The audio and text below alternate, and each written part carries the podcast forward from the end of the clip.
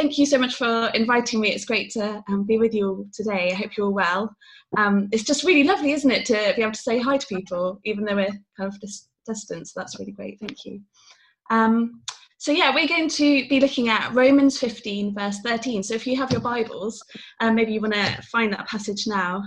Um, and the particular words that we're going to be thinking about and praying about over your over our church is hope. Um, so I'm just going to pray for us now as we begin.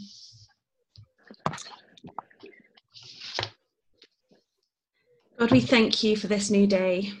I pray that you would build us up and encourage us as we reflect on your word together. I pray that you would speak to us afresh by your Spirit. In Jesus' name. Amen. Amen.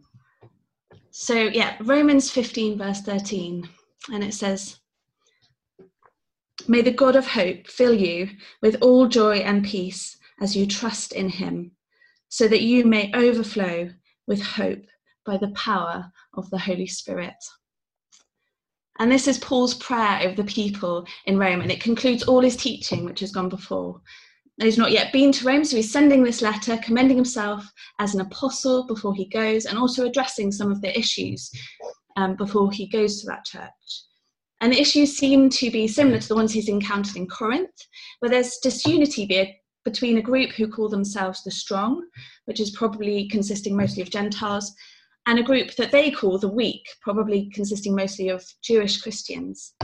And the issue seems to be around um, the supposedly weaker group maintaining certain rules and rituals around food and wine, and the other group kind of thinking, well, I can do whatever I want because I'm covered by grace. Um, and they just, yeah, that's their kind of opinion of themselves.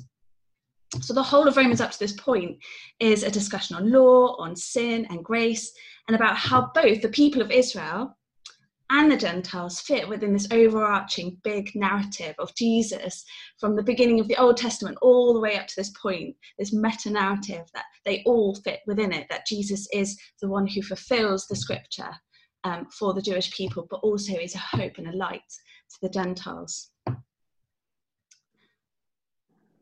Um, so if you look back to verse 5 and 7 of Romans 15, it talks a bit more about this. It says, May the God who gives, oh, hang on a minute. Yeah, sorry, verse 5, sorry, 15, start again.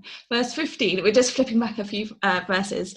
Um, chapter 15, 7 to um, 8. And he says, Accept one another then, just as Christ accepted you, in order to bring praise to God. For I tell you that Christ. Be- I've done this completely wrong. I have just come from, back from holiday, so I'm I'm all over the place. Sorry. Um, it is verse fifteen, verse five to seven. There we go. Verse five to seven. He says, May the God who gives endurance and encouragement give you the same attitude of mind towards each other as Christ Jesus had, so that with one mind and one voice you may glorify the God and Father of our Lord Jesus Christ. So he's talking there about unity.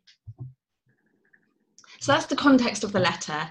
And within the letter, the theme of hope echoes a few times and now I want to go to, back to chapter 5, um, where it echoes this um, idea of hope again. So, Romans 5 2 to 4, Paul says, And we boast in the hope of the glory of God.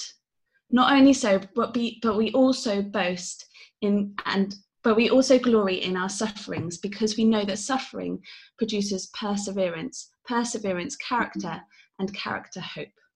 And hope does not put us to shame because God's love has been poured out into our hearts through the Holy Spirit who has been given to us.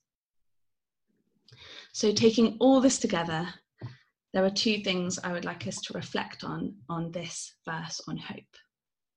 Firstly, the Christian hope is now on earth as well as in heaven.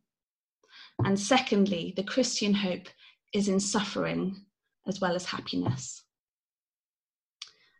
Now, I used to believe that I was like a bucket with holes in it, and that I was in this perpetual state of leaking, and that if I didn't do the right spiritual things, I'd eventually empty of God's Spirit. I used to strive and push and work for more of God's Spirit.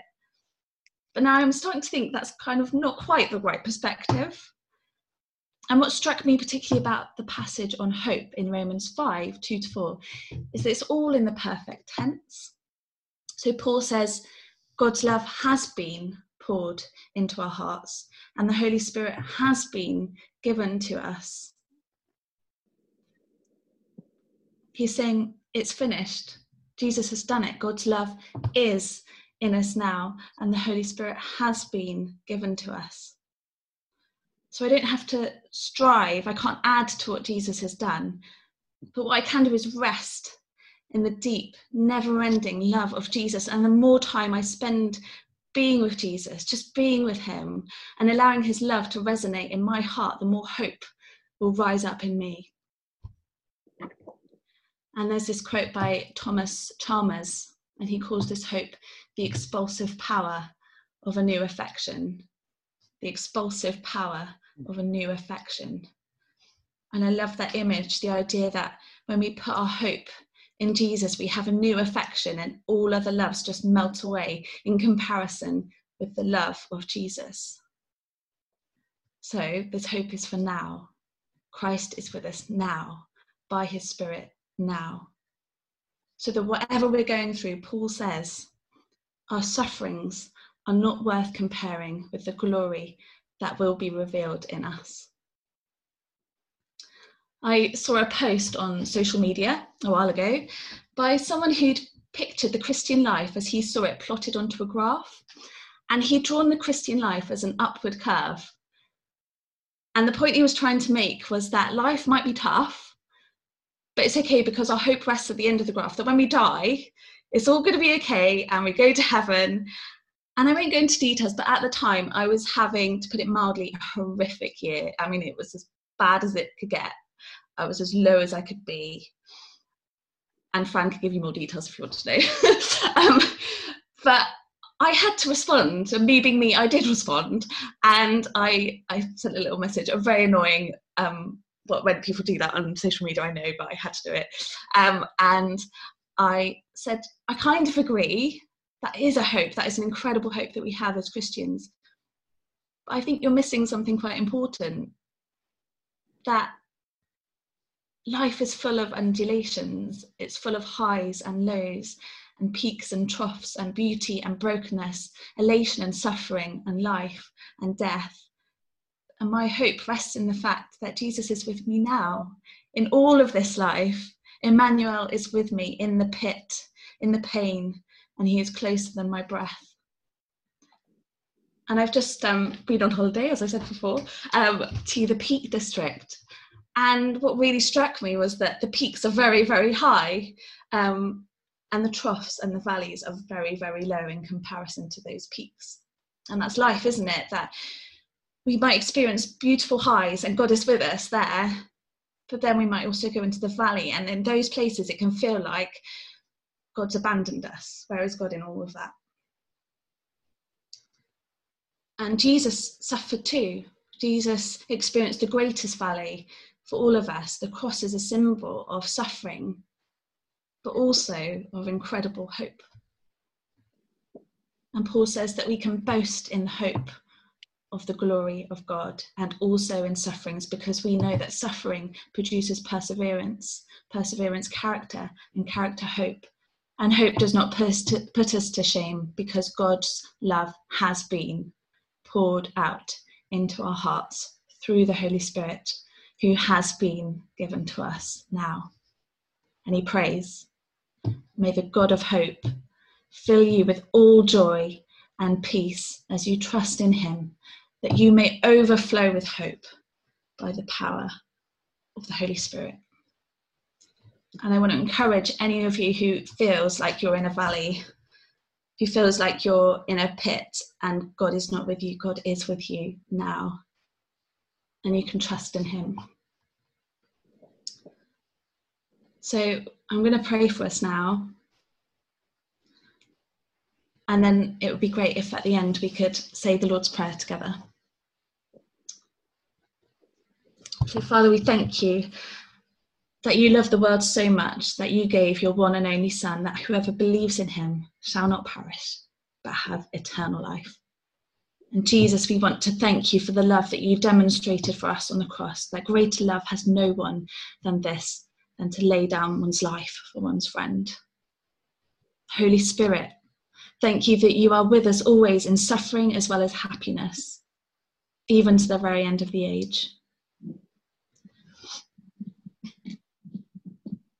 We pray for ourselves that this truth would sink deep into our hearts and minds, and that we would know that the Christian hope is on earth as well as in heaven. And the Christian hope is in suffering as well as happiness. Help us, God, to rest in this truth, to know that whatever we are going through, whether we feel you are with us or not, you are Emmanuel, God with us. May the God of hope fill us with all joy and peace as we trust in you, that we may overflow with hope by the power of the Holy Spirit. And we pray for St. Swithin's Church.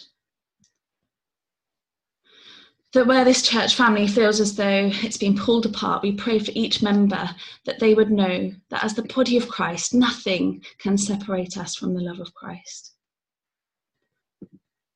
And you might want to just bring um, anyone you know now who feels alone, who maybe feels that they are in a valley, and just bring them to Jesus.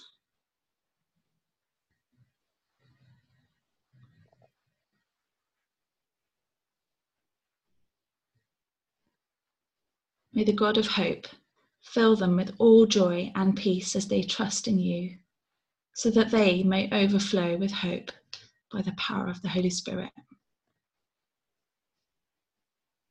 I'm just going to pray the Lord's Prayer, and you might want to pray it out loud with me. Our Father in heaven, hallowed be your name. Your kingdom come, your will be done on earth as in heaven. Give us today our daily bread.